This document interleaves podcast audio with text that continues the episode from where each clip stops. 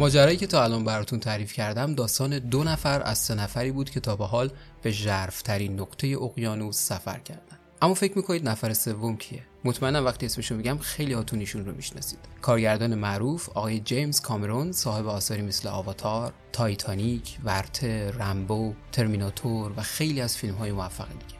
26 March سال 2012 آقای جیمز کامرون با قامتی کاملا خمیده و در شرایطی بسیار سخت در کابینی کوچیک و محصور جای گرفت تا بعد از اون همه شاهکار سینمایی این بار رویای فیلمبرداری از ژرفترین نقطه شناخته شده در اقیانوس ها موسوم به درازگودال ماریانا رو به واقعیت تبدیل کنه.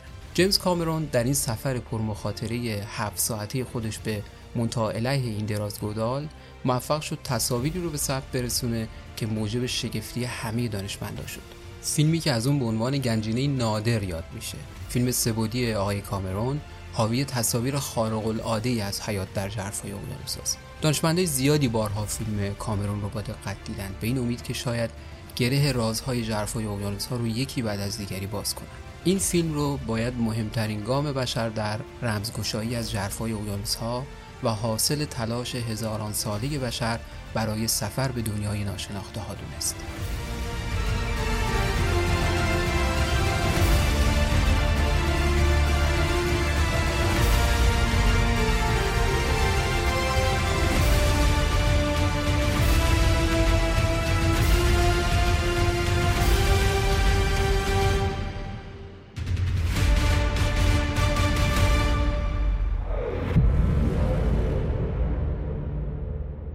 تا به امروز کارنامه درخشانی در کشف زمین داشتیم. انسان برای کمک به علم به سرسختترین و دوردستترین نقاط سفر کرده و جونش رو به خطر انداخته. از فتح قله های بلند تا کشف قارهای ناشناخته. از جنگل ها و دشت های دور از دسترس تا سفرهای جانکاه به کویرهای خشک و حتی عبور از جنوبگان سرد و بیره.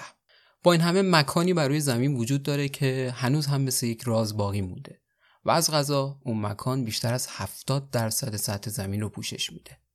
اقیانوس ها بله درسته که ما بارها از اقیانوس ها رد شدیم در اونها شنا کردیم ماهیگیری کردیم و حتی ازش نفت استخراج کردیم اما همه این اتفاقات در سطح اقیانوس ها رخ داده در مناطق بسیار کم جرفای ساحلی. جالبه بدونید جرفای متوسط اقیانوس ها نزدیک به چهار هزار متره. ما تنها تونستیم 5 درصد اقیانوس ها رو بشناسیم. یعنی 95 درصد اقیانوس ها پر از پدیده ها و موجودات ناشناخته ایه که ما روحمون هم ازش خبر نداره.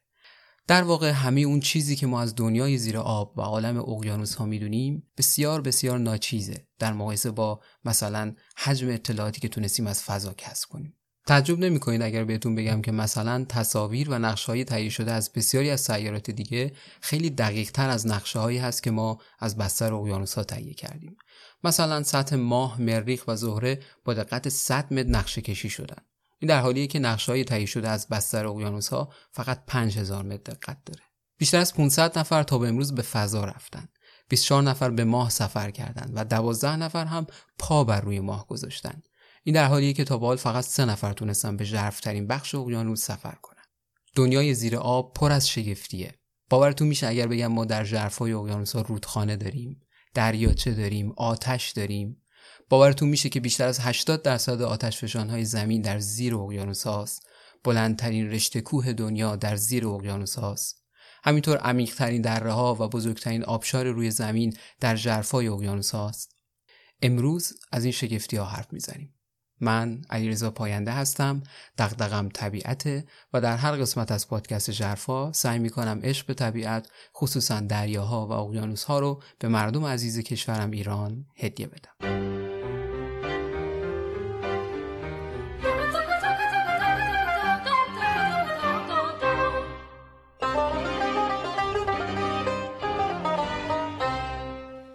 من از بچگی عاشق کارتون آزمایشگاه دریایی 2020 بودم. این کارتون به معنای واقعی کلمه من رو میخکوب می‌کرد. داستان این کارتون در مورد اقیانوس هایی بود که در اعماق دریا آزمایشگاهی رو تأسیس کرده بودند و همیشه به دنبال حقایق پنهان دریا بودند و هر روز هم با اتفاقی تازه مواجه می شدن. شما هم این کارتون رو یادتون میاد؟ سال 2020 مکانی پر از ماجرا و حوادث مکانی که در اعماق آبها قرار دارد. یک مجتمع در اعماق دریا. 250 زن، مرد و کودک در اینجا زندگی می کنند هر یک از آنها یکی از دانشمندان پیشتاز می باشند بدان جهت که اینجا آخرین مرز زندگی است. یک محیط ناشنا که ممکن است کلید موفقیت آینده را در بر داشته باشد. این دانشمندان اقیانوس شناس که در اعماق دریا مشغول ساختن شهری می باشند هر روز با مشکلی درگیر می شوند آزمایشگاه دریایی سال 2020 یه نکته جالب در مورد این کارتون که برای خود منم واقعا یه جورایی شگفت انگیز بود اینه که این کارتون سال 1972 ساخته شده یعنی حدودا 50 سال پیش و در واقع تصویری داده از وضعیت دانش در 50 سال بعد یعنی سال 2020 که محققینی در اعماق دریا ساکن شدن و در مورد دریا تحقیق می‌کنن. به خاطر همین هم اسم این کارتون رو گذاشتن آزمایشگاه دریایی 2020 و جالبه الان که داریم حرف می‌زنیم سال 2020 و من می‌خوام بهتون بگم که اصلا هم تصورشون از امسال اقراقامیز نبوده. امروز اقیانوس شناس ها با ابزار و تجهیزات مخصوص تا ژرفترین نقاط اقیانوس که 11 هزار متر باشه بیشتر از ارتفاع بلندترین قله دنیا اورست سفر کردن. دنیای اون زیر هیچ شباهتی به دنیای نزدیک سطح آب و روی آب نداره. پر از موجوداتیه که بیشتر شبیه ها هستند و شما رو یاد فیلم های علمی تخیلی میندازن. از اجده ماهی و دیو کوسه و ماهی مرکب خوناشام گرفته تا سرپایان قول پیکر و ماهی چشم بشکی اما موجود دیگه ای که پاش حتی به ژرفترین نقطه اقیانوس هم رسیده و از همه موجودات دیگه ترسناکتر و دهشتناکتره چیزی نیست جز پلاستیک. بله پلاستیک موجودی ساخته دست بشر که دیگه در هیچ کجای این کره آبی هیچ موجودی از شرش رهایی نداره. امروز سفری رو خواهم داشت به ژرفای اقیانوس ها و کلی از این شگفتی ها براتون تعریف می‌کنم. اما قبلش مثال شماره قبلی ژرفا اجازه بدید قدری از موضوع خارج بشم و کمی درد دل کنم. اول اینکه باید عذرخواهی کنم از تاخیر به وجود اومده در انتشار این شماره از ژرفا راستش این اولین شماره از ژرفاست که انتشارش انقدر به تاخیر افتاد. ما حتی بعد از حوادث تلخ آبان هم بلند شدیم و شماره جدید منتشر کردیم. اما بعد از اون زنجیری از حوادث وحشتناکتر اتفاق افتاد که دیگه رمقی به شخصی برای خود من نذاشت و مثل خیلی از خود شماها به شدت احساسات من هم جریه دار شده بود. این غم ها اونقدر سنگینه که حتی اگر کیلومترها دورتر از سرزمین مادری تن باشی باز هم رهات نمی‌کنه. سالی که گذشت با سیل ویرانگر آغاز شد با زلزله آذربایجان و بحران بنزین و فاجعه آبان و ماجراهای تکوندهنده بعدیش مثل اتفاق کرمان و پرواز ابدی هواپیمای اوکراینی و در این روزهای آخر سال هم با این ویروس منحوس داره به پایان تقویم خودش نزدیک میشه. شاید تنها یکی از این حوادث می‌تونست روح و روان ملتی رو از هم متلاشی کنه. اما وجه مشترک همه این حوادث در چراهای بی اوناست. سال 98 تنها سال فجایع بزرگ نبود. به نظر من سال چراهای بزرگ بود که به هیچ کدومشون هم پاسخی داده نشد. اتفاقایی که افتاد زخم بزرگی رو به دل مردم ایران گذاشت که به نظر من طول می‌کشه تا التیام پیدا کنه. اما من نشستم پیش خودم فکر کردم که در چنین اوضاعی چه کار میشه کرد. وظیفه شخص من چیه؟ و به این نتیجه رسیدم که به نظر من هنر در این نیست که ما آدمای معیوس امروز رو معیوس تر کنیم و به پوچی دامن بزنیم.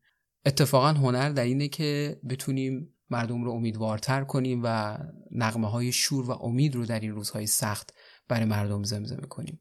به قول استاد سایه به سان رود که در نشیب در سر به سنگ می‌زند رونده باش. امید هیچ معجزی مرده نیست. زنده باش. واقعا هم همینطوره. هیچ امیدی به آدمی که منفعل شده و روحش مرده نیست. ما محکومیم به زنده بودن و حرکت کردن. و اما پیشنهاد من برای تقویت روحی اینه که به طبیعت برید.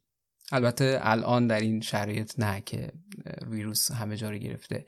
ایشالله بعد از رخ بربستن این ویروس شوم رفتن به طبیعت و خب توجه کردن به پیداهای طبیعی موجب ارتقای روحی ما میشه. بنابراین چند سباهی از این آهن و فولاد و سر شهر دور شید به دامن طبیعت برید. حتی اگر نمی‌تونید به طبیعت برید خریدن یه گلدون و گذاشتنش گوشه اتاقتون و نگاه کردن رشد این گل و گیاه می‌تونه خیلی خیلی روحی شما رو عوض کنه. مثل سهراب باشیم. سهراب میگه هر کجا برگی هست شوق من میشه گفت. من به سیبی خوشنودم و به بوییدن یک بوته بابونه من صدای پر بلدرچین را می‌شناسم. خوب می‌دانم ریواز کجا می‌روید. و اما علیه فراموشی. باور من اینه که در این میون توی این هاگیر واگیر به قول معرضا ماندنی در پادکست هاگیر واگیر در این میون حتی یک نام رو نباید فراموش کرد. نباید بذاریم تا این عزیزان بیگناهی که از دست رفتن زیر آوار فراموشی از یاد هم برن. باید کارزاری رو علیه فراموشی داشت و باید تا میشه به هر بهونه ای از اونها یاد کرد.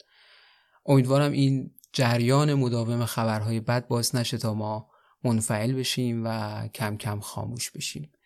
که اگر خاموش بشیم این دیگه گناه ماست و اشتباه ماست. به قول سیاوش کسرایی میگه زندگی زیباست زندگی آتشگهی دیرینه پابرجاست گر بیافروزیش رقص شعلش در هر کران پیداست ورنه خاموش است و خاموشی گناه ماست. منم معتقدم اگر خاموشی اتفاق بیفته این دیگه گناه ماست.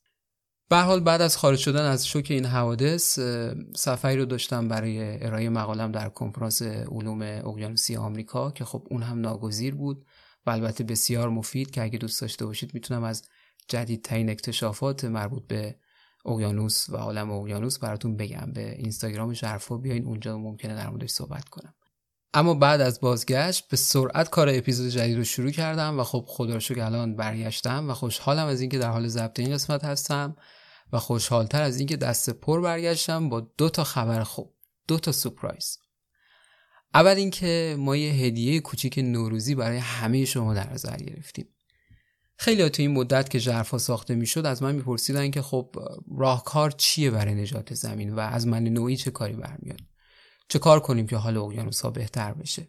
این شد که تصمیم گرفتم ده تا گام خیلی ساده که می‌تونید در زندگی روزمرهتون رعایتش کنید رو با طراحی خیلی خوب و جذاب و شیک توی فایل آماده کنم. خیلی خلاصه که به درد همه بخوره و هدیهش کنم به شما. شما هم برای دریافت این عیدی کوچولو از طرف پادکست ژرفا کافیه ایمیلتون رو به شماره 1036 هزار ارسال کنید. پس اگر دلتون می‌خواد قدمی بردارید و زندگی سبز رو از همین الان شروع کنید ایمیلتون رو بفرستید به شماره 1000 هزار. البته اگر ایمیل ندارید اشکال نداره. کافیه کلمه اقیانوس رو بفرستید به شماره 1000 هزار. بعدش لینک دانلود برای شما ارسال میشه. البته خوبی فرستادن ایمیل اینه که این کانال ارتباطی میشه بین من و شما که بعدا می‌تونم خبرنامه ها رو براتون بفرستم. بنابراین وقتی که لینک دانلود به شما ارسال شد می‌تونید کلیک کنید و در گوشیتون داشته باشیدش. این فایل می‌تونه همیشه توی گوشیتون باشه همراهتون باشه خیلی خلاصه است و نگاهش کنید و سعی کنید رعایتش کنید. می‌تونید برای دوستان هم فورواردش کنید یا از دوستانتون هم بخواید. ایمیلشون رو یا کلمه اقیانوس رو برای شماره 1036 هزار ارسال کنن تا برای اونها هم لینک دانلود بره این فایل کاملا رایگانه و گفتم هدیه است از طرف ما به شما و یه مزیت دیگه هم داره اگر این کار رو انجام برید اینطوری شماره و ایمیل شما وارد سایت ما میشه که میشه راه ارتباطی من و شما برای ارسال هدیه های بعدی و قوری کشی های بعدی که در قسمت های بعد اعلام می‌کنم. و البته فایده دیگرش هم عضویت در ماهنامه است. توی این ماهنامه قرار کلی مطالب جالب با طراحی های خیلی خوب به دستتون برسه که مطمئنم خوشتون میاد.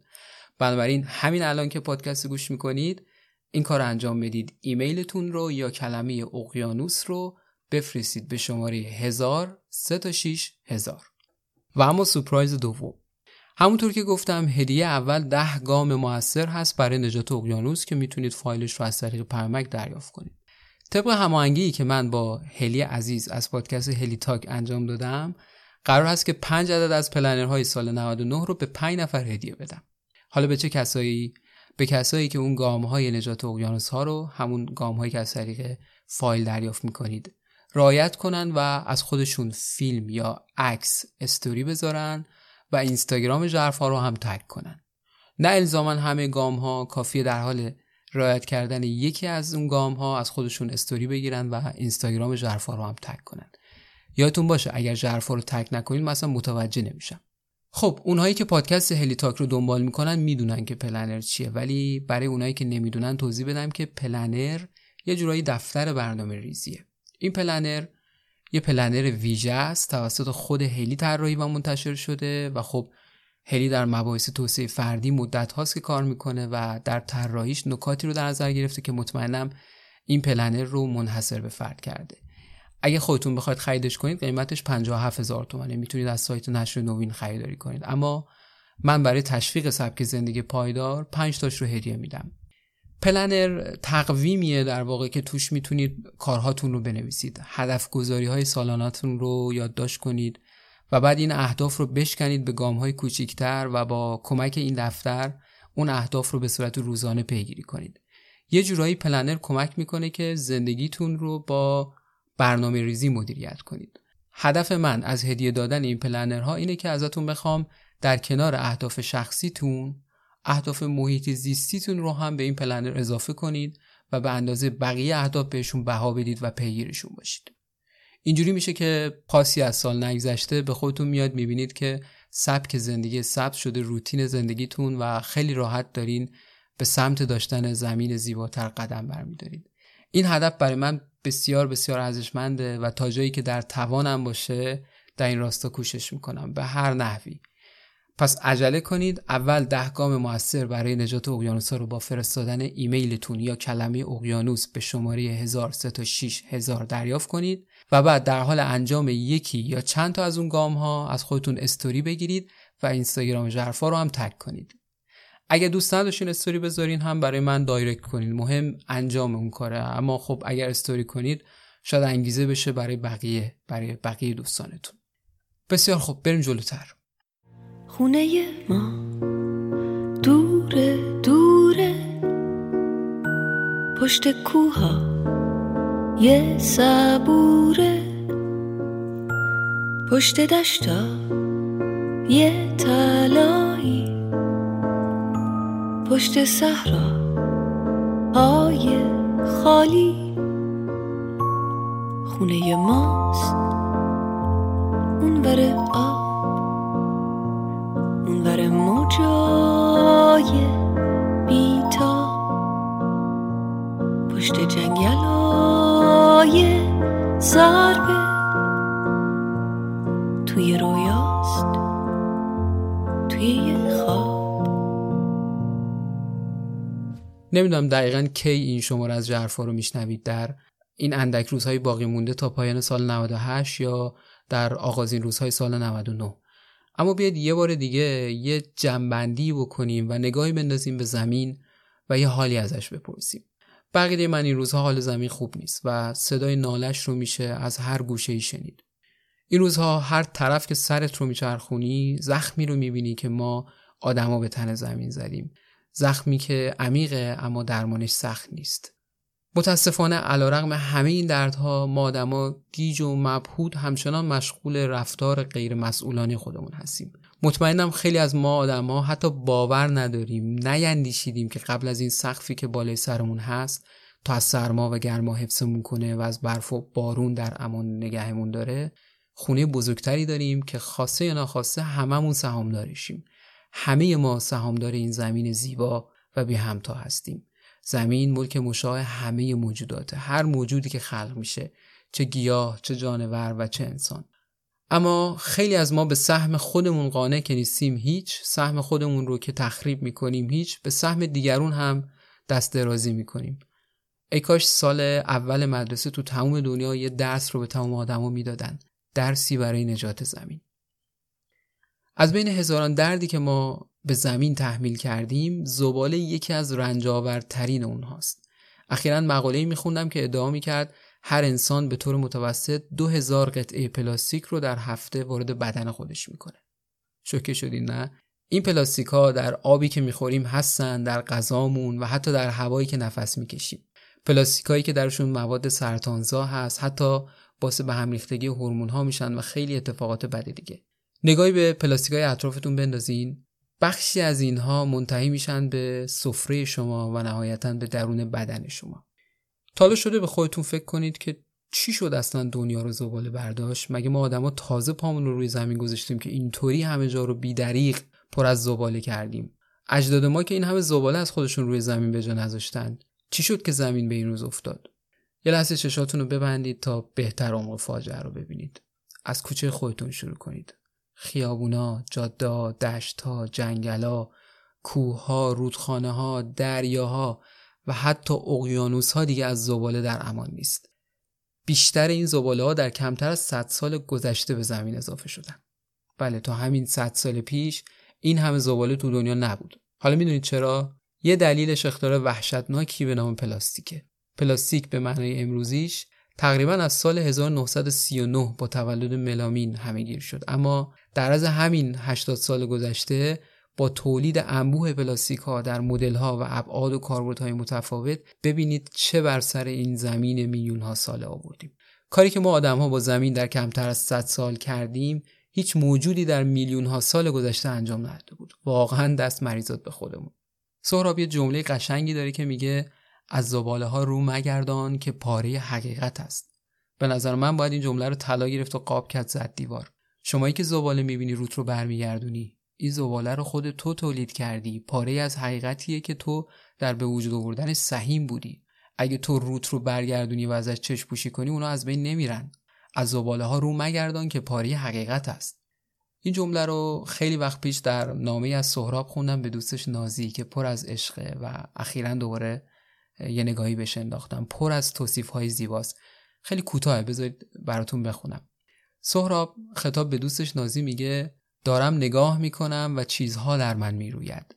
در این روز ابری چه روشنم. همه رودهای جهان به من میریزد. به من که با هیچ پر می‌شوم. خاک انباشته از زیبایی است. دیگر چشمهای من جا ندارد. چشمهای ما کوچک نیست. زیبایی کرانه ندارد.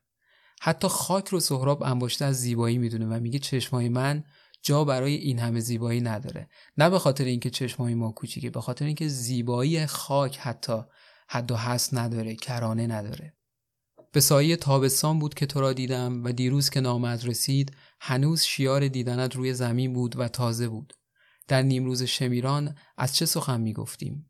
دستهای من از روشنی جهان پر بود و تو در سایه روشن روح خود ایستاده بودی. گاه پرندوار شگفت زده به جای خود میماندی. نازی تو از آب بهتری تو از ابر بهتری. تو به سپید دم خواهی رسید. مبادا بلغزی من دوست تو هم و دست تو را می‌گیرم.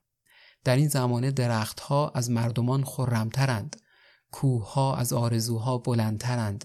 نیها از اندیشه ها راستترند برفها از دلها سپیدترند. خورده مگیر. روزی خواهد رسید که من بروم خانه همسایه را آب پاشی کنم و تو به کاج همسایه سلام کنی و سارها بر خان ما بنشینند و مردمان مهربانتر از درخت شوند. ای کاش این صمیمیتی که سهراب دنبالش بوده یک روز محقق بشه. خورده مگیر. روزی خواهد رسید که من بروم خانه همسایه را آبپاشی کنم و تو به کاج همسایه سلام کنی و سارها بر خانه ما بنشینند و مردمان مهربانتر از درخت شوند. اینک رنجه مشو اگر در مغازه ها پای گل ها بهای آنها را می راست میگه سهراب گل که قیمت نداره اینک رنجه مشو اگر در مغازه ها پای گل ها بهای آن را می و خروس را پیش از سپید دم سر می برند و اسب را به گاری می بندند. خوراک مانده را به گدا می بخشند. چنین نخواهد ماند. بر بلندای خود بالا رو و سپید دم خود را چشم راه باش. جهان را نوازش کن. دریچه را بکشا. پیچک را ببین. بر روشنی بپیچ. از زباله ها رو مگردان که پاره حقیقت است. جوانه بزن. لبریز شو تا سرشاریت به هر سو رو کند صدایی تو را می‌خواند روانه شو سرمشق خودت باش با چشمان خودت ببین با یافته خیش بزی در خود فروش و تا به دیگران نزدیک شوی واقعا هم اگر ما خودمون رو بشناسیم به دیگرون هم نزدیک میشیم چون همه ذات مشترک انسانی داریم در خود فروش و تا به دیگران نزدیک شوی. پیک خود باش پیام خودت را بازگو. میوه از باغ درون بچین. شاخه ها چنان بارور بینی که سبدها آرزو کنی و زنبیل تو را گرانباری شاخه بس خواهد بود. میان این روز ابری من تو را صدا زدم. من تو را میان جهان صدا خواهم کرد و چشم به راه صدایت خواهم ماند و در این دره تنهایی تو آب روان باش و زمزمه کن. من خواهم شنید. نامه سهراب سپهری به دوستش نازی تهران 6 فروردین 1342 من توصیه می‌کنم که کتاب هنوز در سفرم که به کوشش خانم پریدخت سپهری خواهر سهراب سپهری جمعوری شده رو و بیشتر شامل نامه های سهرابه نامه هایی که به دوستانش و اطرافیانش داده حتما همتون بخونید. خب بگذاریم و برگردیم. داشتم از زباله براتون درد دل می‌کردم. بذارید یه چیز جالب بهتون بگم که مطمئنم خیلیاتون نشنیدید. باورتون میشه اگر بگم که یه قاره جدید در اقیانوس آرام کشف شده؟ سایز این قاره تقریبا اندازه کشور ایرانه. البته قطعا شما دلتون نمی‌خواد تعطیلاتتون رو اونجا بگذرانین چون این قاره از پلاستیک ساخته شده. در واقع این بخش بزرگ اقیانوس محل تجمع زباله های دریایی که در بین جریان های اقیانوسی گیر افتادن. زباله هایی که ما روزانه در حال مصرفشون هستیم و بیشترش رو هم پلاستیک ها تشکیل میدن. پلاستیک ارزون کار رو راحت می‌کنه و خیلی هم آسون تولید میشه. بذارید چند تا عدد و رقم بگم تا بیشتر متوجه بشید که این ماده لعنتی یعنی پلاستیک چقدر بین ما انسان ها محبوبه. تقریبا سالانه یک تریلیون کیسه پلاستیکی یک بار مصرف توسط ما انسان ها دور انداخته میشه. همون کیسه های پلاستیکی که هر روز خریداتون رو میریزید توش. یک تریلیون کیسه در سال. به عبارت دیگه میشه دو میلیون کیسه در دقیقه. یعنی از الان تا یک دقیقه بعد دو میلیون کیسه اضافه میشه به طبیعت. سال 2016 ما آدما 480 میلیارد نوشیدنی در ظروف پلاستیکی خریداری کردیم. روزانه به طور متوسط نیم میلیون نی پلاستیکی توسط ما انسان ها استفاده میشه. روزانه نیم میلیون. همون نی هایی که سر از شکم و بینی لاک پشت ها و پرندگان سر در میارن. من در اینستاگرام ژرفا بارها عکس و فیلم از ماهی هایی گذاشتم که شکمشون پر از پلاستیکه. خود من شاهد بودم شکم یه ماهی تون رو که از دوردست خلیج مکزیک گرفته شده بود رو باز کردیم و توش یه بادکنک قرمز پلاستیکی پیدا کردیم. همه این فیلم ها رو در اینستاگرام ژرفا گذاشتم. لینک اینستاگرام هم پایین در توضیحات اپیزود هست. می‌تونید کلیک کنید و دنبالش کنید. bubble wrap یا همون پلاستیک های محافظ همونایی که حباباشو با دست میترکونیم سالانه به میزانی تولید میشن که کافیه تا ده بار باهاشون دور زمین رو پوشش بدیم. به این ارقام اضافه کنید 500 میلیارد لیوان یک بار مصرف همونایی که برای coffee هامون و چای هامون استفاده می‌کنیم. اگر بخوایم جمع کنیم تا به حال 270 هزار تن پلاستیک وارد اقیانوس ها شده که حاصل شده این قاره پلاستیکی وسط اقیانوس که براتون گفتم. پس دفعه بعدی که خیلی راحت پلاستیک می‌گیرید و مصرف می‌کنید این عدد یادتون باشه 270 هزار تن پلاستیک. خب حالا اگه چشمتون ترسید و می‌پرسید چه کار از دست شما برمیاد جوابش رو آماده کردیم در اون فایل که می‌تونید دریافتش کنید. ایمیلتون یا کلمه اقیانوس رو بفرستید به شماره 1000 هزار. بالاخره یه جا باید از خودمون شروع کنیم. شاید الان نقطه آغاز خوبی باشه. گرچه بعضی آدم ها سالهاست این مرحله رو رد کردن و حالا خیلی خیلی از ما جلوتر هستن. مثلا همین آقای واکین فینیکس که امسال اسکار جشنواره رو برای بازی در فیلم جوکر گرفت. و انگار نه انگار که اتفاق خیلی مهمی تو زندگیش افتاده. با مناعت طبع تموم بعد اسکار با دوست دخترش رفتن ساندویچ گرفتن و همونجا توی خیابون روی پله نشستن و فینیکس اسکار رو هم گذاشت همونجا کنار دستش و با فراغ بال همبرگر وجی همبرگر گیاهیش رو گاز زد و لذتش رو برد. می‌دونید چرا با فراغ بال؟ نه فقط به خاطر اینکه جایزه گرفته بود نه البته که نه. چون حرفاش رو به میلیون ها آدم که داشتن از قاب کوچیک تلویزیون تماشاش می‌کردن گفت. بذارید بخشی از صحبتاش رو بعد از گرفتن جایزه اسکار براتون بخونم. آقای فینیکس گفت ما انسان ها نگاهی خودخواهانه به جهان داریم. با این باور که مرکز جهانیم به سراغ طبیعت می رویم و آن را برای منابع غارت می کنیم. احساس می کنیم حق داریم گاوی را به صورت مصنوعی بارور کنیم و وقتی او بچهش را به دنیا آورد ما آن را میدوزیم حتی با اینکه فریادهای از روی قصهش کاملا مشخص است و سپس شیرش را که برای آن گوساله است در قهوه ها و سریال های صبحانه خود میریزیم And the Oscar goes to Joaquin Phoenix Joker. This is the first Oscar and fourth nomination for Joaquin Phoenix.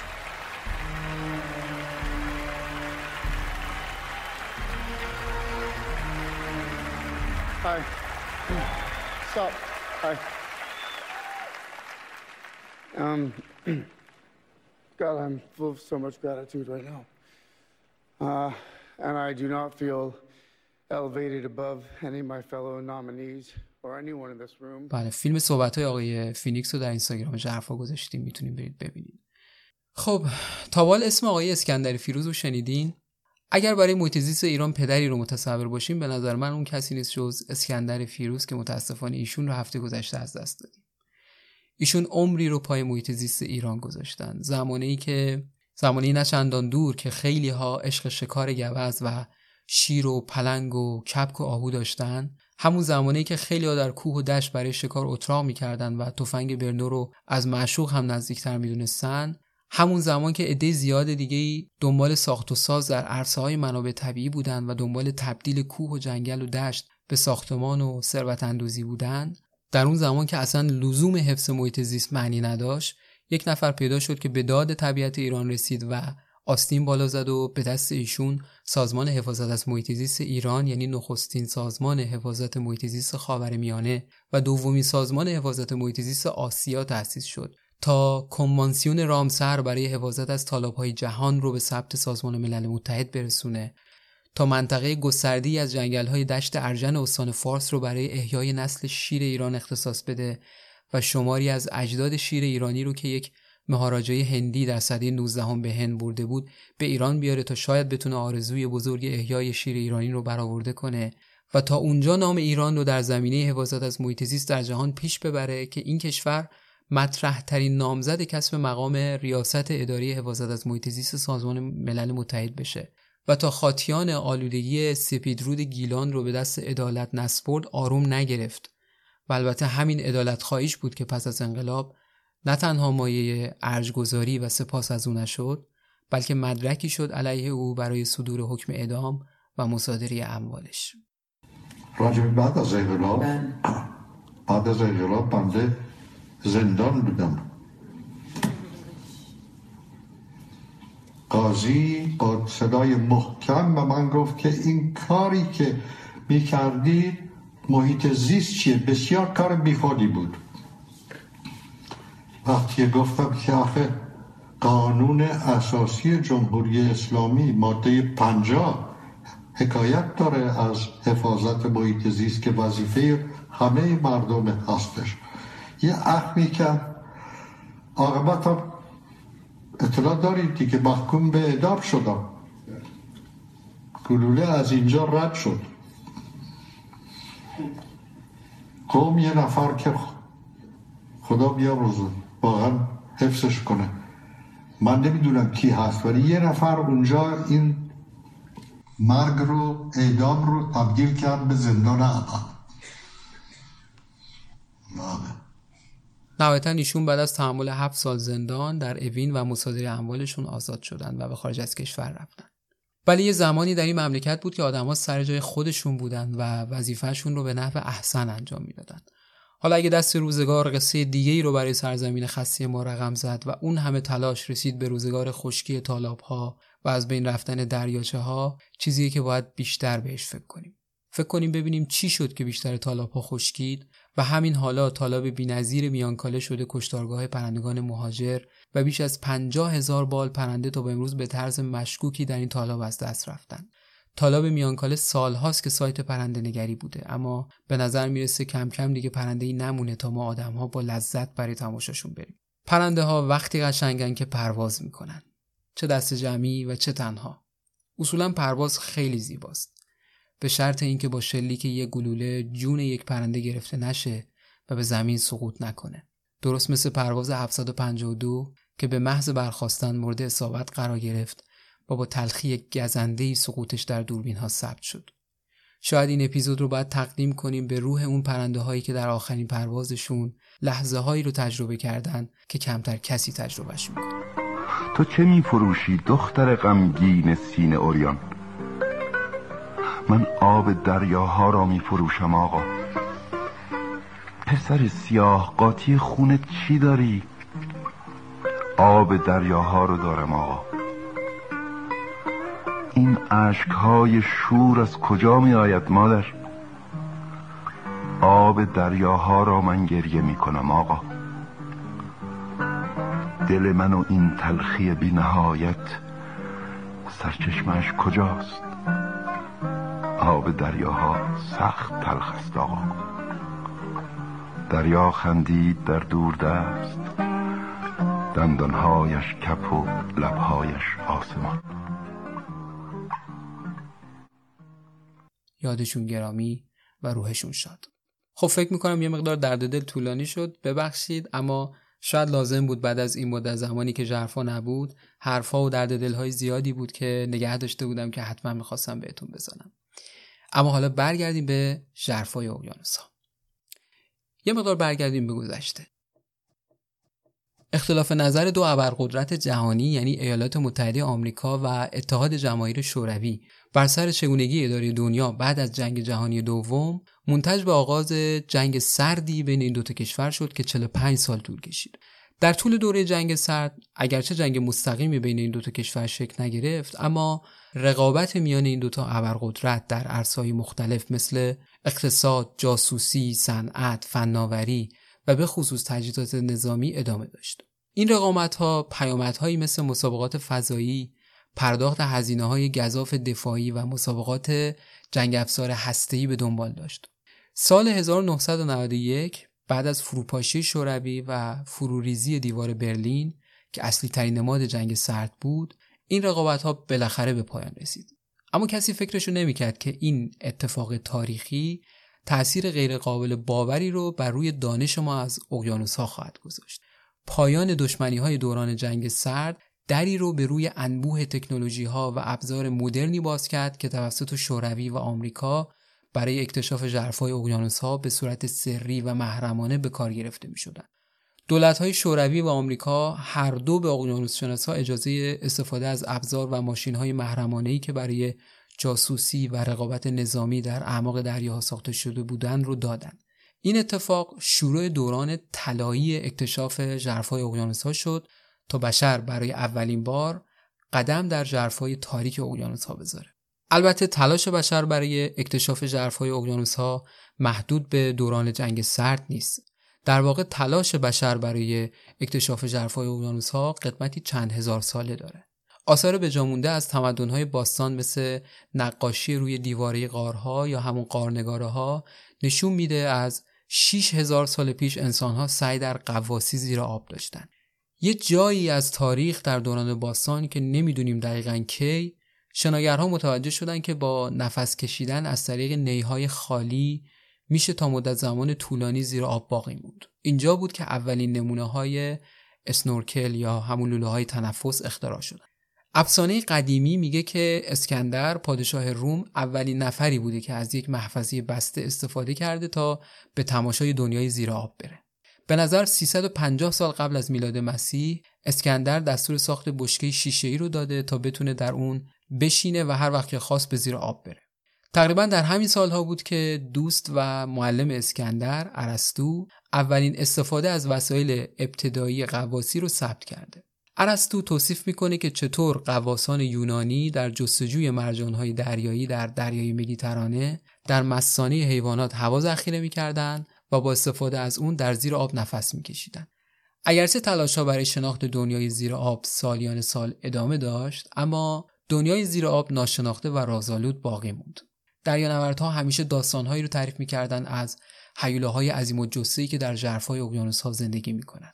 افسانه های قومی و اسطوره ها اغلب تصاویر وحشتناکی رو از اقیانوس ها پیش چشم مجسم می‌کنن که ما امروزه نمونه های از اونها رو در فیلم های علمی تخیلی می‌بینیم تا مدت ها بشر بر این باور بود که موجودات ژرفای اقیانوس ها فوقالعاده بزرگ و عظیم و و احتمالا متعلق به عصری متفاوت هستند اما رونسانس که اتفاق افتاد خرافات به کنار رفت و دوران آگاهی و علم شروع شد تا سال 1492 میلادی یعنی 528 سال پیش بشر اصلا از وجود قاره‌ای به نام آمریکا مطلع نبود. در اون دوران تاجرها از اروپا برای تجارت ادویه و کالاهای مختلف به صورت زمینی و از طریق راه ابریشم به هند و چین در شرق آسیا رفت و آمد می‌کردند. اما این راه هم نیاز به انرژی خیلی زیادی داشت و هم کاروانها مجبور به پرداخت مالیات به دولت و کشورهای مختلف بودند. کم کم کشتی ها مسیر رو پیدا کردند تا ابتدا از اروپا بیان به سمت جنوب تا قاره آفریقا بعد به شاخ آفریقا برن و بعد با دور زدن قاره آفریقا وارد اقیانوس هند بشن و بعد از اونجا به هند و چین برن سفر دریایی از هر لحاظ بهتر بود هم دیگه مالیاتی به کسی داده نمی‌شد و هم نیروی لایزال باد که تمومی نداره رایگان در اختیارشون بود. اما این راه دریایی هم قدری طولانی بود. بنابراین دریانوردهای اروپایی کم کم شروع کردن به دنبال مسیر دریایی کوتاهتری به سمت هندوچین گشتن. 528 سال پیش کریستوف کلمب که روحش هم از وجود قاره آمریکا خبردار نبود تصمیم گرفت به جای اینکه مسیر همیشگی رو بره به سمت غرب حرکت کنه. اون با این فرض که زمین گرده فکر می‌کرد اگر به اندازه کافی به سمت غرب بره از اون سمت کره زمین به شرق آسیا می‌رسه. استدلالش هم کاملا درست بود اما در محاسباتش جای قاره آمریکا خالی بود. اون همینطور به سمت غرب حرکت کرد تا رسید به خشکی جایی که فکر می‌کرد هنده. اما چند سال بعدش فهمید که دست به یک اکتشاف بزرگ زده و قاره جدیدی رو فتح کرده.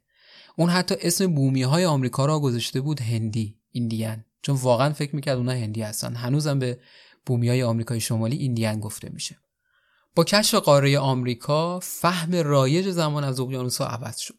تا قبل از اون اقیانوسها همیشه مانعی در برابر حرکت قلمداد می شدن اما حالا پلی بودند برای اکتشاف های هیجان انگیز این تصور جدید از اقیانوسها باعث شد کم کم علاقه به اکتشاف ژرفای اقیانوسها هم افزایش پیدا کنه و به تدریج ابزار و وسایل جدیدی اختراع بشه.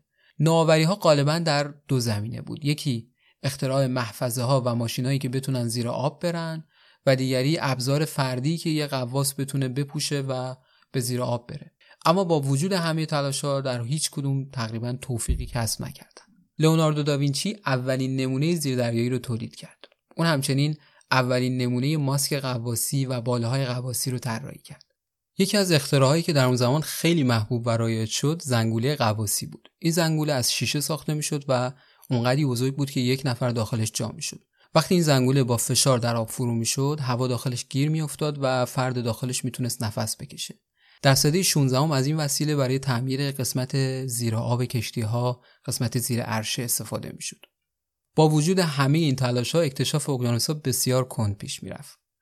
سال 1521 فردیناند ماجلان تلاش کرد با استفاده از یک تناب 730 متری متصل به وزنه عمق اقیانوس آرام رو بسنجه. اما خب طول تنابش کافی نبود و فقط تونست نتیجه بگیره عمر اقیانوس آرام بیشتر از 730 متره. حالا چقدر خدا می‌دونه.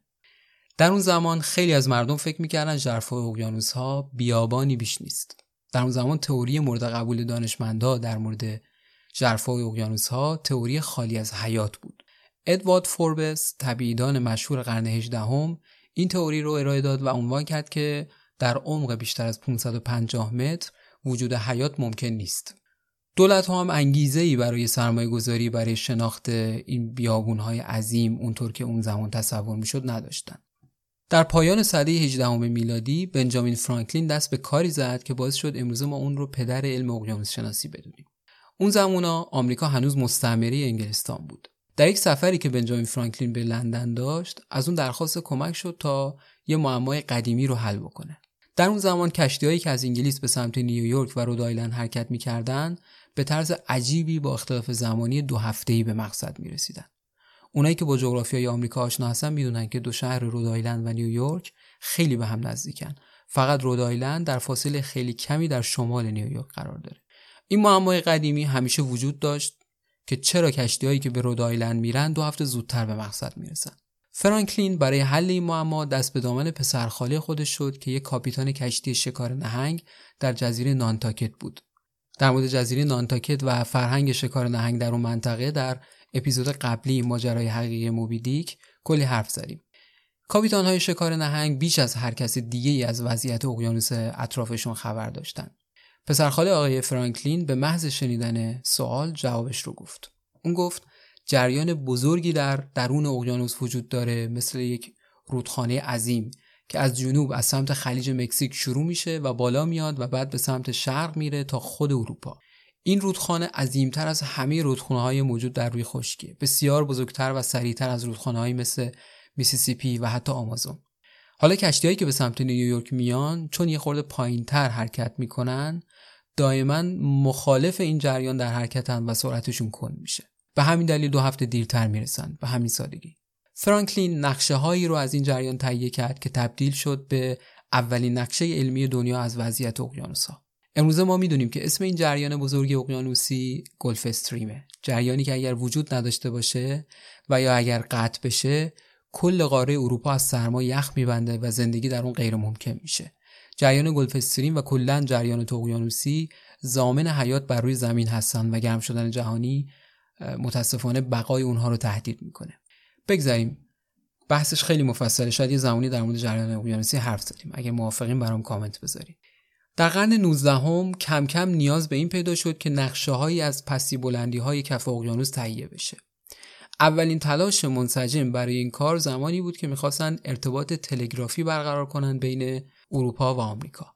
بنابراین نیاز بود کابل های تلگراف رو در بستر اقیانوس از انگلیس بکشن تا خود آمریکا و اینطوری امکان زدن تلگراف از آمریکا به اروپا و بالعکس فراهم می‌شد. و خب برای این کار باید مکان مناسبی رو در کف اقیانوس اطلس پیدا می‌کردن تا کابل های تلگراف رو در بستر قرار بدن که این کار انجام شد. در همون سالها اتفاق دیگه ای افتاد که کنجکاوی همه رو نسبت به دنیای زیر آب دوچندان کرد. سال 1859 آقای داروین کتاب معروف خودش رو با نام منشأ انواع منتشر کرد و تئوری تکامل رو مطرح کرد که عالم رو تکون داد. قبلا در مورد تئوری تکامل در اپیزود هفتم وقتی نهنگا پا داشتن توضیح دادم. بر اساس نظریه انقلابی داروین موجودات می‌تونستن در همه جا و هر شرایطی برای کره زمین وجود داشته باشن چون می‌تونستن تکامل پیدا کنن و خودشون رو با شرایط محیطیشون وقف بدن. ژرفای اقیانوسها که تا قبل از اون بیابانی فاقد حیات تلقی می‌شد حالا قبول نظریه تکامل به این معنی بود که ممکنه موجوداتی با ویژگی‌های عجیب و غریب در ژرفای اقیانوسها وجود داشته باشن که ما به کلی ازشون بیخبریم. خلاصه بعد از انتشار کتاب منشأ انواع همه می‌گفتن کی می‌دونه اون پایین چه خبره؟ بهتر خودمون بریم و یه نگاه بندازیم. حالا دیگه همه بیش از پیش مشتاق دیدن ژرفای اقیانوسها بودن. اما در همین سالها بازم انتشار یک کتاب دیگه بود که اشتیاق عمومی برای کشف دنیای زیر آب رو به اوج خودش رسوند. این بار اثری که هممون باهاش آشنا هستیم. کتاب معروف 20 هزار فرسنگ زیر دریا اثر ژول ورن منتشر شده در سال 1871 حالا که از کتاب 20 هزار فرسنگ زیر دریا یاد کردیم ازتون اجازه می‌خوام که خلاصه ای از این کتاب رو براتون بخونم. در آغاز سال 1868 میلادی شایعه شگفتی در جهان تنین انداز شد که یک هیولای اسرارآمیز دریایی به کشتی ها حمله کرده و آنها را به قعر دریا میفرستد. ناگهان توجه جهان به اعماق آبها جلب می شود. مردم جهان متوجه موجود ناشناسی می شوند که در اعماق آبها زندگی می کند. عدهای گمان می کنند او یک کوسه بزرگ است اما عده دیگری معتقدند که او نوعی هیولای دریایی ناشناخته است اما کمتر کسی می تواند تصورش را بکند که آن موجود وسیله ساخته دست بشر پروفسور آروناکس به همراه ندلند که صیاد نهنگ است و یک دوست دیگر با یک کشتی تحقیقاتی مسلح و توپدار به نام آبراهام لینکلن به جستجوی این هیولای زیر آب می‌روند. اما کشتی در اثر برخورد با آن موجود آسیب می‌بیند و پروفسور آروناکس و همراهانش از یک زیردریایی سر در میآورند.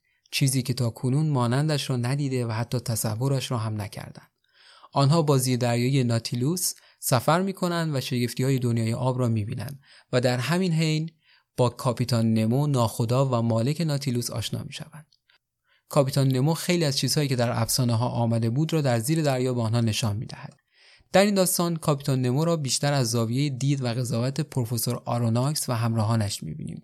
آنها کاپیتان نمو را مردی کمابیش دیوانه و دنیا گریز میابند که چون یکی از کشورهای اروپایی خانوادش را از بین برده او به دنبال انتقام است و به همین دلیل کشتی های روی آب را غرق می کند تا انتقام خود و خانواده خود را بگیرد. این مسائل باز شده بود تا مردم فکر کنند زیر دریای او یک هیول است. بیست هزار فرسنگ زیر دریا.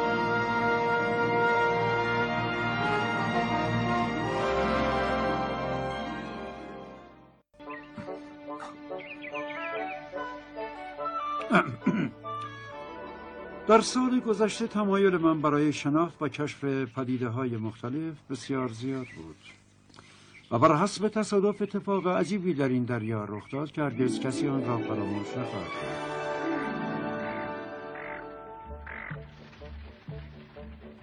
در سال 1866 من به همراه مشاور خوبم که جوان فهمیده بود و نسبت به علوم دریایی عشق و علاقه خاصی از خود نشان می‌داد به کشوری دوردست دعوت شده بودیم. پروفسور منو ببخشید. جسارتم می‌تونم یه سوال از شما بپرسم؟ البته مشاور. پروفسور شما در رابطه با این دعوت هیچ نوع نگرانی ندارید؟ البته که نگرانم مشاور. من می‌دونم که با خطرات جدی مواجه خواهیم شد. آها شما باید همون پروفسوری که همه دربارش صحبت می‌کنن باشید. بله من پروفسور پیر آروناکس در خدمت هستم. ندلند.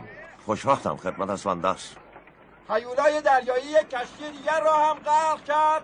ترس و نگرانی بین دانشمندان هیولای دریایی یک کشتی دیگر را هم غرق کرد. ترس و نگرانی بین دانشمندان. شما اعتراف می‌کنید که یک کمی ترسیدین جناب پروفسور؟ نه دقیقا. من تئوری خودم دارم. به نظر من اون هیولا فقط یک شی در آباد بسیار بزرگه یه نکته دیگه ای که باید اشاره بکنم در مورد عنوان این کتاب اینه که ترجمه دقیقتر اون میشه 20 هزار فرسنگ زیر دریاها نه دریا. در واقع این ترجمه دقیقتر عنوان فرانسوی این اثره. چرا که منظور جول ورن از دریاها هفت دریایی هست که شخصیت های این داستان در اون سفر می‌کنن. هفت دریا هم که می‌دونیم در فرهنگ عمومی خودمون و ادبیات ایران و خیلی از کشورهای دیگه رایج بوده. هفت دریا در متون قدیمی هفت آب و هفت بر و هفت محیط هم به کرات استفاده شده. هفت دریا در هر دوره به مکانهای مختلفی از اقیانوس ها اشاره می مثلا در کتاب برهان قاطع هفت دریا این مناطق هستند. دریای چین در جنوب چین دریای مغرب که بخش غربی دریای مدیترانه بوده دریای روم بخش شرقی دریای مدیترانه بوده بحر بنتش که دریای سیاه بوده بحر تبریه دریاچه تبریه در فلسطین و سوریه بحر جورجان که همون دریای خزر بوده و بحر خارز که دریاچه آراد بوده.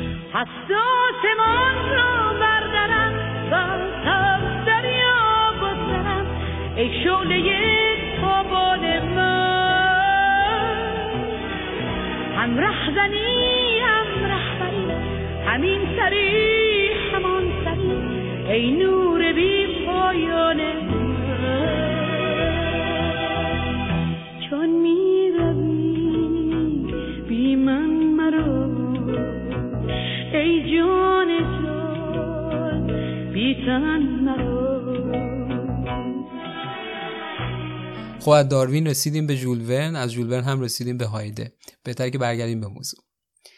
در اون دوران یعنی قرن هجدهم دنیای زیر زمین و کلا سفر به اعماق چه اعماق زمین و چه ژرفای اقیانوس ها برای همه خیلی شگفت انگیز بوده. جول باز هم اثر دیگه ای داره که فکر می‌کنم خیلی اون باهاش آشنا هستیم سفر به مرکز زمین.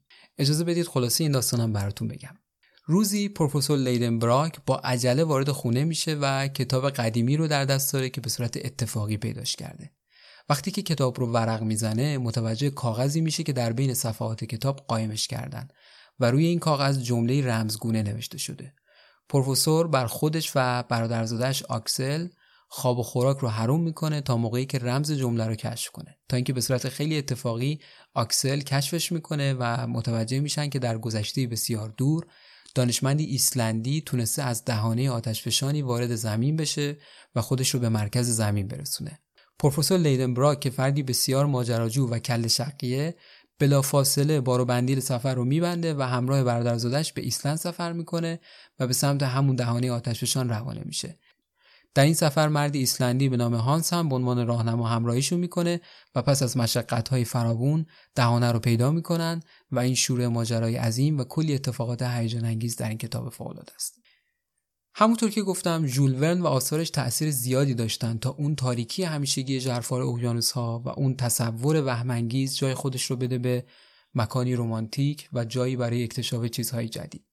از اون به بعد مطالعات اقیانوسی سرتیتر همه روزنامه ها شد. هر کشف جدیدی یک افتخار ملی رو نصیب کشورها می‌کرد. در همین دوران آمریکا مشهورترین طبیعیدان خودش رو به نام لوی آگاسی که استاد دانشگاه هاروارد بود رو به یک سفر دریایی تحقیقاتی فرستاد. لوی آگاسی نخستین آدمی بود که در سال 1837 مفهوم امروزی عصر یخبندان رو ارائه داد و با شواهد معتبر علمی اثبات کرد که در گذشته شرایط اقلیمی زمین خیلی متفاوت با امروز بوده و ما دوره های یخبندان رو داشتیم. همون دوره‌ای که مثلا ماموت ها هنوز منقرض نشده بودند مثل انیمیشن اصر یخبندان اگه دیده باشید. چند سال بعد انگلیس اولین سفر تحقیقاتی به دور دنیا رو برنامه ریزی کرد و کشتی HMS چالنجر تحت فرمان ناخدا چارلز تامسون سه سال و نیم در دریا به تحقیق پرداخت. هدف این سفر این بود که همه جنبه های زندگی در اقیانوس رو مورد بررسی قرار بدن. از سطح اقیانوس تا ژرفای اون. از فیزیک دریا و جریانات و امواج تا خواص شیمیایی اون. یکی از شگفتانگیزترین اکتشافات این کشتی زمانی انجام شد که محفظه ای رو به عمق خیلی زیاد به ژرفای اقیانوس آرام فرستادن جایی که تا اون موقع طبق تئوری فاقد حیات فکر می‌کردن هیچ موجود زندگی درش وجود نداره. چند ساعت طول کشید تا این محفظه که حالا پر از گلولای بستر و البته آب اقیانوس بود رو دوباره به سطح برگردوندن. وقتی محفظه رو کشوندن بالای عرشه کشتی و وقتی داخلش رو نگاه کردند در کمال حیرت موجودات لوله‌ای شکل زشتی رو دیدن که زنده بودن. بی اختیار همه خدمه شروع کردن به فریاد خوشحالی سر دادن و دست و سود کشیدن.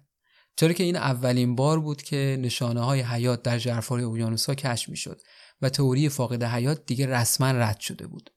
در این سفر کاپیتان تامسون 240 دانشمند دیگر رو هم روی کشتی به همراه داشت. اونها تنها در همین سفر تونستن 5000 گونه جدید رو کشف کنن. بارتون میشه 5000 موجود جدیدی که اصلا بشر تا اون موقع روحش هم از وجود اونها خبردار نبود. اونها نقشه 360 کیلومتر مربع از اقیانوس ها رو تهیه کردند و هزار نمونه آب از نقاط مختلف جمعآوری کردند و بعد از سه سال و نیم به انگلیس برگشتن. ابتدا تصور می‌کردن که نوشتن گزارشات این اکتشافات عظیمشون احتمالاً 5 سال به طول خواهد کشید. اما حجم یافته به قدری بود که 20 سال دانشمندا در حال نوشتن گزارشات این سفر اکتشافی بودند. 50 جلد حجم گزارشاتی بود که نوشته شد و هنوز هم موجوده. این گزارش ها چارچوب و بیس بسیار خوبی رو برای اقیانوس شناسی مدرن فراهم کردند. یکی از اصلی ترین نوآوری ها در زمینه اقیانوس شناسی بعد از یه حادثه تلخ تاریخی اتفاق افتاد. اتفاقی که هممون باهاش آشنا هستیم. سال 1912 مشهورترین کشتی اون زمان یعنی کشتی تایتانیک بعد از برخورد به کوه یخی شناور غرق شد. بیشتر از 1200 نفر غرق شدند. گزارش خیلی کوتاهی رو میدم از آخرین لحظات کشتی تایتانیک. ساعت 23 و 40 دقیقه نیمه شب 14 آوریل 1912 دیدبان کشتی حضور کوه یخ را اعلام کرد. به دستور کاپیتان اسمیت تایتانیک به سمت چپ هدایت شد. تایتانیک با سرعت 29 کیلومتر بر ساعت در حرکت بود و متوقف کردن اون با این سرعت بیش از 800 متر طول می‌کشید.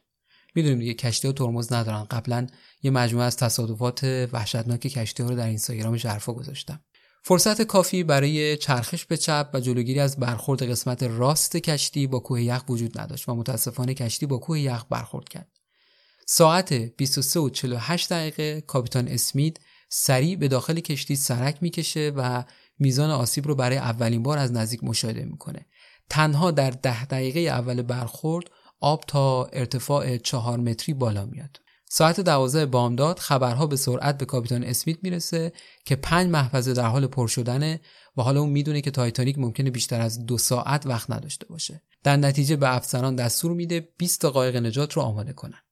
ساعت دوازده و پنج دقیقه عملیات تخلیه مسافران و خدمه از کشتی آغاز میشه. اما متاسفانه با این وجود از 2224 نفر افرادی که داخل کشتی بودند تنها 710 نفر نجات پیدا کردند.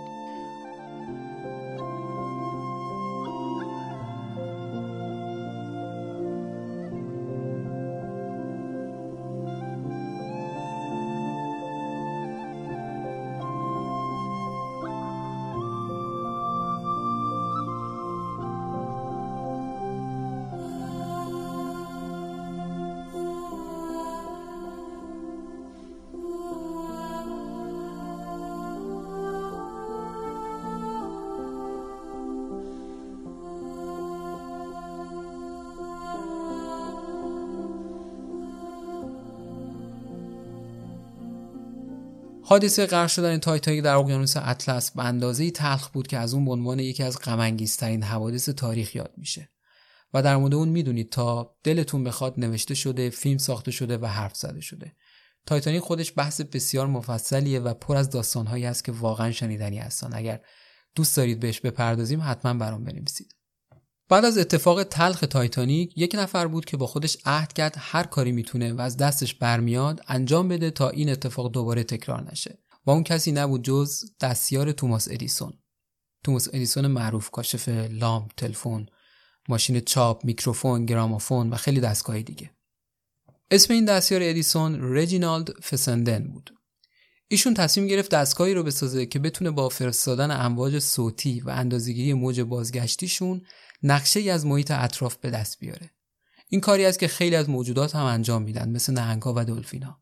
ایشون بعد از واقعه‌ی تایتانیک به تحقیقات شدت داد و دو سال بعد از فاجعه تایتانیک اولین دستگاه سونار رو اختراع کرد. سونار یا همون دستگاه فاصله یابی صوتی که با استفاده از انتشار امواج صوتی کار می‌کنه. دستگاه سونار به یکی از مهمترین ابزار در تحقیقات دریایی تبدیل شد. زمانی که سالها بعد جنگ جهانی اول شروع شد آقای رجینالد فسندن اختراع خودش رو بهتر و بهتر کرد تا جایی که به وسیله ارزشمندی در صنایع دفاعی تبدیل شد. این دستگاه کمک می‌کرد تا زیردریایی دشمن زیر آب شناسایی بشه. داستان زیردریایی هم برای خودش داستان طولانی هست. نیروی دریایی آمریکا اولین زیردریایی خودش رو سال 1898 تولید کرد. این یعنی 300 سال بعد از اینکه انگلیسی ها اولین نمونه از زیردریایی رو ساختن. در جنگ جهانی اول زیردریایی ها قابلیت های خودشون رو اثبات کردند و تبدیل به جنگ افزار بسیار قدرتمندی شدن. بعدها تکنولوژی این زیردریایی ها به خدمت علم در اومد خصوصا علم اقیانوس شناسی و کمک فراوانی کرد. خب حالا اگرچه الان یکم دیر باشه ولی بذارید اصلا ببینیم دریای عمیق که میگیم کجاست. ممکنه این سال در ذهن شما ایجاد بشه. از کجا به بعد از چه عمقی به بعد رو میگیم دریای عمیق؟ خیلی ساده اگه بخوام بگم دریای عمیق به منطقه گفته میشه که زیر خط پرده حرارتی قرار داره. یعنی جایی که گرمای نور خورشید دیگه تأثیری در دمای اون نداره. اگه بخوام یه عدد بهتون بگم معمولا زیر عمق 1800 متر رو میگیم دریای عمیق. خب اونجا چه شرایطی داره؟ اولا چون نور خورشید نمی‌رسه تاریکی مطلقه. چش چشمو نمی‌بینه. دوما اینکه دمای آب خیلی پایینه و هر چقدر هم پایین بریم دما بازم کاهش پیدا می‌کنه. طوری که دمای آب تا نزدیک یک درجه سلسیوس هم می‌رسه. یه ویژگی مهم اقیانوس عمیق هم فشار بی حد و حصر اونجاست. اکثر ماها زمانی که در بخش عمیق یه استخر شنا کردیم به تدریج فشار آب رو در گوش خودمون احساس کردیم و پیش اومده که گوش درد گرفته باشیم. با این حال اکثر آدما درک اولیه‌ای از فشار آب ندارن و می‌پرسن یعنی چی وقتی ما از سطح آب پایین و پایین تر میریم فشار افزایش پیدا می‌کنه؟ ببینید وقتی که ما در سطح زمین ایستادیم فشار هوا در اطراف ما یک اتمسفره البته در سطح دریا.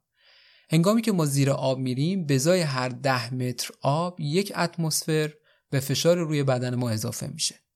به همین دلیل توصیه میشه که قواس ها به عمق بیشتر از 40 متر نرن. رکورد قواسی در بیشترین عمق 253 متره. کاری که البته اون فرد برای انجامش جون خودش رو به معنای واقعی در خطر انداخت. در عمق بیشتر از 40 50 متر کم کم بدن انسان تحت فشار شدید از بین میره. گوشای ما پاره میشن ریه های ما با خون پر میشن و بعدش هم خفه خواهیم شد. جالبه بدونید عمق متوسط اقیانوس ها 4000 متره. و ما فقط می‌تونیم در بهترین حالت کمتر از 100 متر اولش رو قواسی کنیم. به دلیل همون مشکل فشار. پس اگر بخوایم در یک جمله دریای عمیق رو خلاصه کنیم باید بگیم مکانی تاریک سرد و تحت فشار شدید. حالا می‌خوایم سفری داشته باشیم به عمیقترین نقطه اقیانوس که بیشک مرموزترین و ناشناخته ترین نقطه بر روی زمینه. همونطور که بارها در پادکست ژرفا بهش اشاره کردم ژرفترین بخش اقیانوس حفره چلنجر هست در درازگودال ماریانا در اقیانوس آرام. ژرفای اون 10923 متر یعنی حدوداً 2000 متر بیشتر از ارتفاع قله اورسته. وقتی که پا در این حفره می‌ذاری و پایین میری کم کم دنیایی که ما می‌شناسیم رنگ میبازه و وارد دنیایی میشیم که بیشتر به فیلم های علمی تخیلی شبیه. اولا دما در پایین حفره چلنجر بین یک تا چهار درجه سلسیوسه. در اون ژرفا فشاری که به بدن ما وارد خواهد شد 1100 برابر اون فشاریه که ما در هوای آزاد تجربه می‌کنیم. 1100 برابر. به زبون ساده تر انگار 50 تا هواپیمای بزرگ جنب و جت رو بذاریم روی یک نفر. بذارید یه مثال دیگه بزنم تا بیشتر به عمق فاجعه پی ببرید. یه تفنگ شاتگان وقتی شلیک میشه در لحظه شلیکش انفجاری صورت می‌گیره که باعث پرتاب شدن گلوله میشه. شما می‌دونید که شاتگان اگر به بدن ما برخورد کنه چه اتفاقی میفته فشار اون زیر دقیقا به همین اندازه است. این باعث میشه که ما حتی در ساخت وسیله هم که بتونه این فشار بیش از اندازه رو تحمل کنه دچار مشکل بشیم. اصولا رفتن به ماه بسیار راحت تر از رفتن به عمیقترین بخش اقیانوسه. به خاطر همین هم از کتاب ها فقط سه نفر موفق به دیدن اونجا شدن. اما جالبه بدونید علیرغم این فشار بی اندازه که ماشینالات ساخت دست بشر هم نمی‌تونن تحملش بکنن انواع موجودات کرمها ماهیها نهنگها خرچنگها و هزاران موجود دریایی دیگه وجود دارن که این فشار رو بدون هیچ مشکلی تحمل می‌کنن و در ژرفای اقیانوس‌ها زندگی می‌کنن به یاد داشته باشید که این فشار برای همه یکسانه و فرقی نمی‌کنه آدم یا مثلا یک نوع ماهی. به خاطر تمام این مشکلات و سختی هاست که فقط چهار مأموریت موفق به ژرفترین نقطه اقیانوس صورت گرفته. اولیش سال 1960 اتفاق افتاد. 60 سال پیش. زمانی که دو آمریکایی به نام دون وولفز و جک پکر با استفاده از یه زیردریایی که مخصوص این کار ساخته شده بود به بستر حفره چلنجر رسیدن در عمق حدوداً 11000 متری. اونها وقتی به عمق 9000 متری رسیدن شیشه های زیردریایی اونها ترک کوچیکی برداشت. اما با این حال به این سفر ادامه دادن تا عمق 11000 متر. اما فرود اونها فرود نرمی نبود و باعث شد گلولای بستر در اطراف زیردریایی به شدت آشفته بشه و همه جا رو آب کدر و گلالود بگیره. از طرفی اونها بیشتر از 20 دقیقه نمی‌تونستن اونجا بمونن به خاطر محدودیت های فنی و تکنولوژیکی اون زمان. بنابراین اونها نتونستن هیچ عکسی هم بگیرن. اما فقط گفتن احساس می‌کنیم چیزی شبیه یک ماهی عجیب و غریب دیدیم. اما هم خود اونها مطمئن نبودن و هم خب باورش سخت بود که در همچین ژرفایی موجود زنده وجود داشته باشه. ماجرایی که تا الان براتون تعریف کردم داستان دو نفر از سه نفری بود که تا به حال به ژرفترین نقطه اقیانوس سفر کردن. اما فکر می‌کنید نفر سوم کیه؟ مطمئنم وقتی اسمشو میگم خیلیاتون ایشون رو می‌شناسید کارگردان معروف آقای جیمز کامرون صاحب آثاری مثل آواتار تایتانیک ورطه رمبو ترمیناتور و خیلی از فیلم های موفق دیگه. از کارنامه ایشون مشخصه که علاقه آقای جیمز کامرون به دنیای آب ریشه داره. از تایتانیک گرفته که داستانش رو دیگه همه می‌دونیم تا فیلم ورطه که داستان یک زیر دریایی گرفتار در ژرفای دریاست. پیشنهاد می‌کنم اگه ندیدین حتما ببینید. 26 مارچ سال 2012 آقای جیمز کامرون با قامتی کاملا خمیده و در شرایطی بسیار سخت در کابینی کوچیک و محصور جای گرفت تا بعد از اون همه شاهکار سینمایی این بار رویای فیلمبرداری از ژرفترین نقطه شناخته شده در اقیانوس ها موسوم به درازگودال ماریانا رو به واقعیت تبدیل کنه. جیمز کامرون در این سفر پرمخاطره هفت ساعته خودش به منتهای علیه این درازگودال موفق شد تصاویری رو به ثبت برسونه که موجب شگفتی همه دانشمندا شد. فیلمی که از اون به عنوان گنجینه نادر یاد میشه. فیلم سبودی کامرون حاوی تصاویر خارق العاده از حیات در ژرفای اقیانوس است دانشمندای زیادی بارها فیلم کامرون رو با دقت دیدن. به این امید که شاید گره رازهای ژرفای اقیانوس ها رو یکی بعد از دیگری باز کنند. این فیلم رو باید مهمترین گام بشر در رمزگشایی از ژرفای اقیانوس ها و حاصل تلاش هزاران ساله بشر برای سفر به دنیای ناشناخته ها دونست. 67 موجود جدید در این سفر کشف شدند. موجوداتی که از وجودشون بیخبر بودیم. حالا می‌خوام به چند تا از این موجودات عجیب و غریبی که برای زندگی در شرایط سخت ژرفای اقیانوس‌ها تکامل پیدا کردن اشاره بکنم. همین ابتدا بگم که توی پادکست توصیف این موجودات عجیب و غریب خیلی سخته چون باید تصاویرشون رو ببینید تا بفهمید که چقدر اینها عجیب و غریب تکامل پیدا کردن. من بعد از انتشار این اپیزود به مرور عکساشون رو می‌ذارم در اینستاگرام ژرفا. خب شروع می‌کنیم اول از انواع عجیب و غریب اختاپوسا. اختاپوسا یا همون هشباها همینجوریش هم عجیب و غریب هستن. همه ما می‌دونیم که اختاپوسا هشت تا پا دارن، بدن بسیار بسیار منعطفی دارن، می‌تونن از تنگترین جاها که غیر ممکن به نظر می‌رسه رد بشن و اینکه به شدت باهوشن. و یه سری ویژگی‌های عجیبتر دارن که خیلی ها نمی‌دونن. مثلا اینکه هشباها نه تا مغز دارن. سه تا هم قلب دارن که خون پاپاژ می‌کنه و اینکه خون اختاپوسا هم آبی رنگ هست. خیلی عجیبه نه؟ حالا این اختاپوسا در مقابل اختاپوس هایی که در اقیانوس عمیق در جرفه های خیلی زیاد زندگی می‌کنن و برای زندگی در اونجا تکامل پیدا کردن شوخی بیش نیستن. مثلا اختاپوس کلوچه‌ای. با اون رنگ صورتی خالص زیباشون و چشمای بزرگ قشنگشون. کارتون در جستجوی نمو رو اگر دیده باشید یکی از همکلاسی های نمو هشپای کلوچه‌ای بود. واقعا هم قیافش کارتونی و دوست داشتنیه. حالا همین اختاپوسی که براتون تعریف کردم رو در نظر بگیرید. فرض کنید رنگ سفیدی داره و بدن شفافه. این میشه یه هشپای دیگه که مثل شبه میمونه. بهش میگن کسپر آکتوپوس که نمی‌دونم در فارسی بهش چی میگن ولی اگه اسمی نداره پیشنهاد من اختا... اختاپوس شبه ماننده. شبه هشت پا. شبه هشت پاها وقتی مادر میشن به نظر من از خودگذشته ترین مادران موجود بر روی زمین هستن.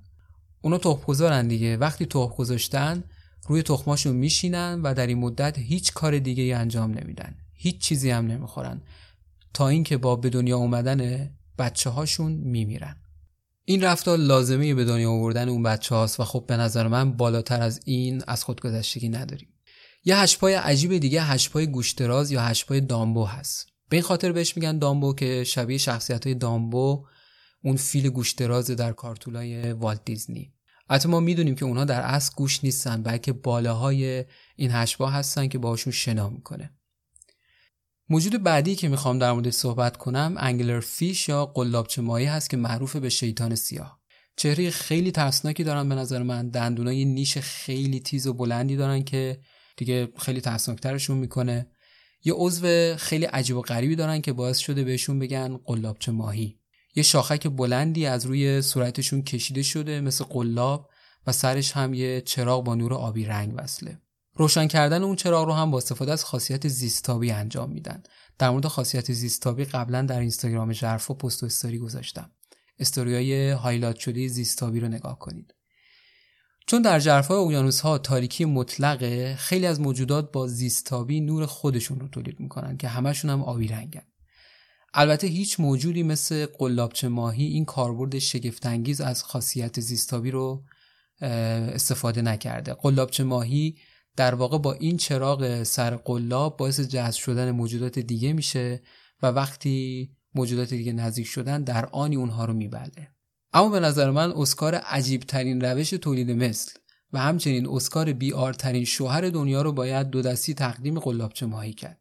می‌دونید چرا؟ ببینید جنس نر قلابچه ماهی کلا خیلی متفاوته هم از نظر شکل و هم اندازه. اصلا به نظر من یه چیز دیگه است دیگه قلابچه ماهی نیست. سایزش هم خیلی کوچیکه. قدر یه انگشت نهایتا. در صورتی که جنس ماده خیلی بزرگتره مثلا 20 سانتی متر. وقتی می‌خوان ارتباط جنسی برقرار کنن جنس نر با دندونای کوچیک و قلاب شکلش جنس ماده رو گاز می‌گیره و دیگه ول نمی‌کنه. بعد از اینکه اتصال انجام گرفت ارتباط رگهای خونی برقرار میشه و ماهی ماده بارور میشه. از همه عجیبتر این که ماهی نر باقی عمرش رو به همین شکل سپری می‌کنه. یعنی در همون حالت گاز زده و مثل یه انگل از بدن ماده تغذیه می‌کنه. هر وقت هم ماهی ماده نیاز به اسپرم داشته باشه سریعا منتقل می‌کنه. حالا فهمیدین چرا اسکار بی ترین شوهر دنیا رو باید داد به جنس نر این ماهی؟ البته اگه جنس نر نتونه این کار رو انجام بده از گرسنگی میمیره. یه موجود عجیب دیگه دراگون فیشه اژدها ماهی. اون هم مثل قلابچه ماهی شاخکی داره با چراغ آبی سرش و علاوه بر اون دو تا چراغ زیر چشماش داره با نور قرمز رنگ. یه چیزی مثل چراغای ماشین تصور کنید. این چراغای زیر چشم دیگه برای جذب تومه نیستن بلکه این ماهی با استفاده از این دوتا چراغ خیلی نامحسوس نور میندازه روی تومهاش تا اونها رو ببینه و شکارشون کنه. حالا فهمیدین وقتی میگم دنیای زیر آب مثل فیلم های علمی تخیلی میمونه یعنی چی؟ اما هنوز تمام نشده. موجود بعدی خرچنگ های انکبوتی هستن. همه ما می‌دونیم خرچنگ چه شکلی و انکبوت چه شکلیه. خرچنگ انکبوتی ترکیب این دوتاست سرش مثل خرچنگه ولی بازوهاش مثل انکبوتن اما حالا می‌دونید چی این موجود رو انقدر هیجان انگیز می‌کنه؟ اندازهشون. اندازه اونها به پنج متر می‌رسه. قدی آدم به طور متوسط کمتر از دو متره. حالا فرض کنید با خرچنگی مواجه بشید که چند برابر خودتونه. ترسناک نیست؟ و اما سلطان اعماق موجودی وحشتناک و بزرگ. اسمش هست مایه مرکب عظیم یا سرپاور عظیم. ببینید ما انواع مایه های مرکب یا همون سرپاور داریم. در همین خلیج فارس و بوشهر هم نمونه های کوچیکشون رو داریم. فکر کنم بوشهری ها بهش میگن خساک. برای اینکه تصوری داشته باشین از قیافش بذارید براتون یکم توصیف کنم. همتون می‌دونید هشبا چه شکلیه. بالا سر هشباس بعد چشم ها بعدم پایین هشت تا پا قرار داره. حالا همین اگر برعکس کنیم میشه مایه مرکب. یعنی اول هشت تا پا روی سر بعد دو تا چشم و بعد سر و بقیه بدن. این موجودات موقع خطر از خودشون مرکب سیاه رنگی رو متساعد می‌کنن به همین دلیلم تو فارسی ما بهشون میگیم ماهی مرکب. حالا سرپاور عظیم که فقط در ژرفترین نقاط زندگی می‌کنه اصلا قابل مقایسه با ماهی مرکب معمولی نیست. طول اونها به 15 متر می‌رسه یعنی قد یه ساختمون پنج طبقه. این موجود درنده است مهاجمه و زیر دوالهاش زیر بدنش یه منقار برنده و چنگال چرخون تیغ مانند داره. همون بهتر که در ژرفا زندگی می‌کنه و به سطح نمیاد.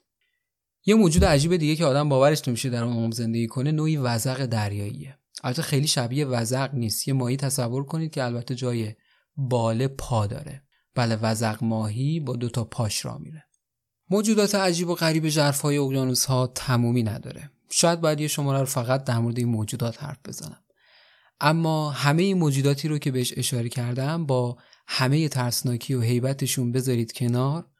بدون شک پلیدترین پسترین دهشتناکترین و سیاهترین موجودی که در سفر به ژرفترین نقطه اقیانوس پیدا شده چیزی نیست جز یک کیسه پلاستیکی.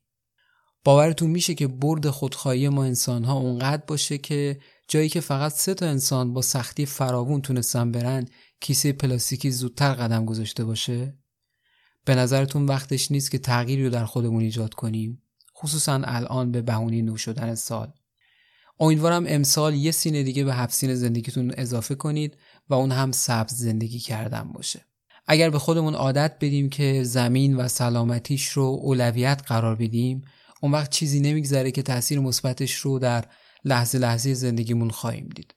فکر کنید و ببینید در هر لحظه اگر چجوری اون لحظه رو متفاوت زندگی کنین به نفع زمین و در نهایت خودتون تموم میشه. مثلا همیشه توی کیفتون یه دست قاشق چنگال و نی بذارین و هر جا دیدین یک بار مصرف استفاده میشه سه تا خودتون استفاده کنین و به بقیه هم این کارو پیشنهاد بدین. همیشه ماگ یا لیوان خودتون رو همراه داشته باشین برای چایی و قهوه و نوشیدنی های دیگه از یک بار مصرف ها دوری کنید به خدا سنگینی همراه داشتن یه لیوان و یه دست قاشق چنگال خیلی خیلی کمتر از سنگینی دردیه که از دیدن ماهی که از خوردن پلاستیک تلف شده روی قلب و روحمون میشینه. این کوچکترین و ابتدایی ترین قدمیه که می‌شد بهتون پیشنهاد بدم. اگر دوست دارید در مسیر سبز زندگی کردن ژرفا بهتون کمکی بکنه ایمیلتون و یا کلمه اقیانوس رو بفرستید به شماره 1000 هزار تا ما هم ایدی کوچیکی تحت عنوان ده گام برای نجات اقیانوس براتون ارسال کنیم. اون گام ها رو رعایت کنید و از خودتون استوری بذارید و ژرفا رو هم تک کنید. پنج تا پلنر به پنج نفر از کسایی که رعایت می‌کنن تعلق می‌گیره. یه نوروز دیگه تو راهه و وقتشه که به فکر چیدن حفسین باشیم. نذارید شرایط دشوار این دور زمان شما رو از انجام این کارها دور بکنه. چون معتقدم ما خودمون باید حال خودمون رو خوب کنیم. پاشین و برای انجام این شادی های کوچیک قدم بردارین. سنجت، سماق، سرکه، سیب، سبزه، سیر، سمنو و سنبول باورم نمیشه تونستم هر هفته رو پشت هم بدون توبق بگم. البته فکر کنم بیشتر از هفته شد. ایشالله هفسین زندگیتون هم جور باشه. براتون سلامتی و سرزندگی و سرسبزی آرزو می‌کنم و یادتون نره دینتون رو به زمین ادا کنید. ما به زمین خیلی بدهکاریم. پادکست جرفا هم سعی می‌کنه دین خودش رو به زمین ادا کنه. پادکستی که به کمک افسانه غذاوی میلاد پاینده و من علیرضا پاینده تولید میشه.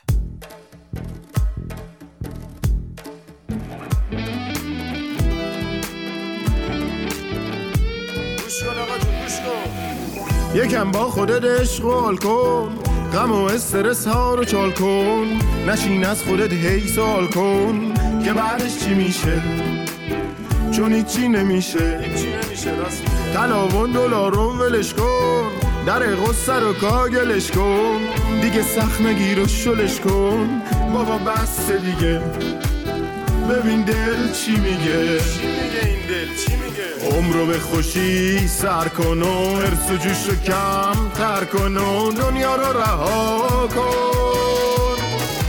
زندگی بمون بنده حال بد کیلو چنده؟ خوشمش رو صفا کن.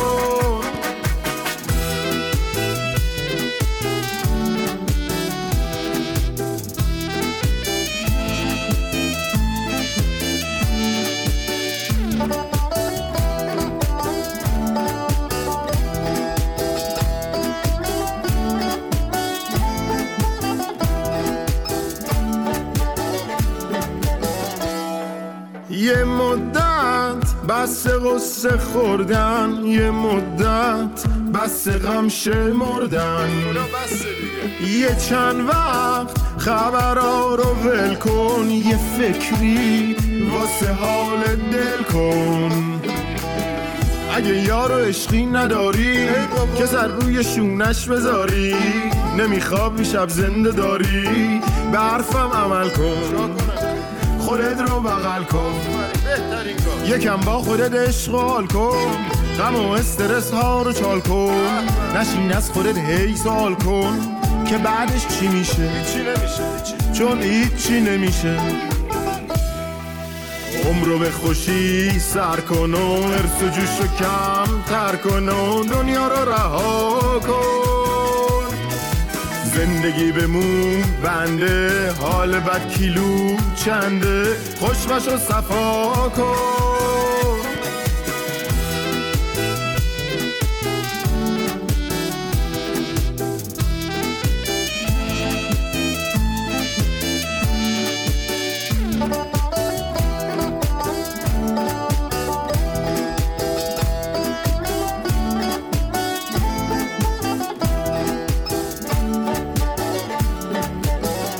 عجب بعض دنیا شلوغه. پر از ضد حال و دروغه. غم روزگار کشک و دوغه بابا بس دیگه. ببین دل چی میگه. یکم با خودت حال کن. غم و استرس ها رو چار کن. نشین از خودت هی سوال کن. که بعدش چی میشه؟ چون هیچی نمیشه. که بعدش چی میشه؟ چون هیچی نمیشه. که بعدش چی میشه؟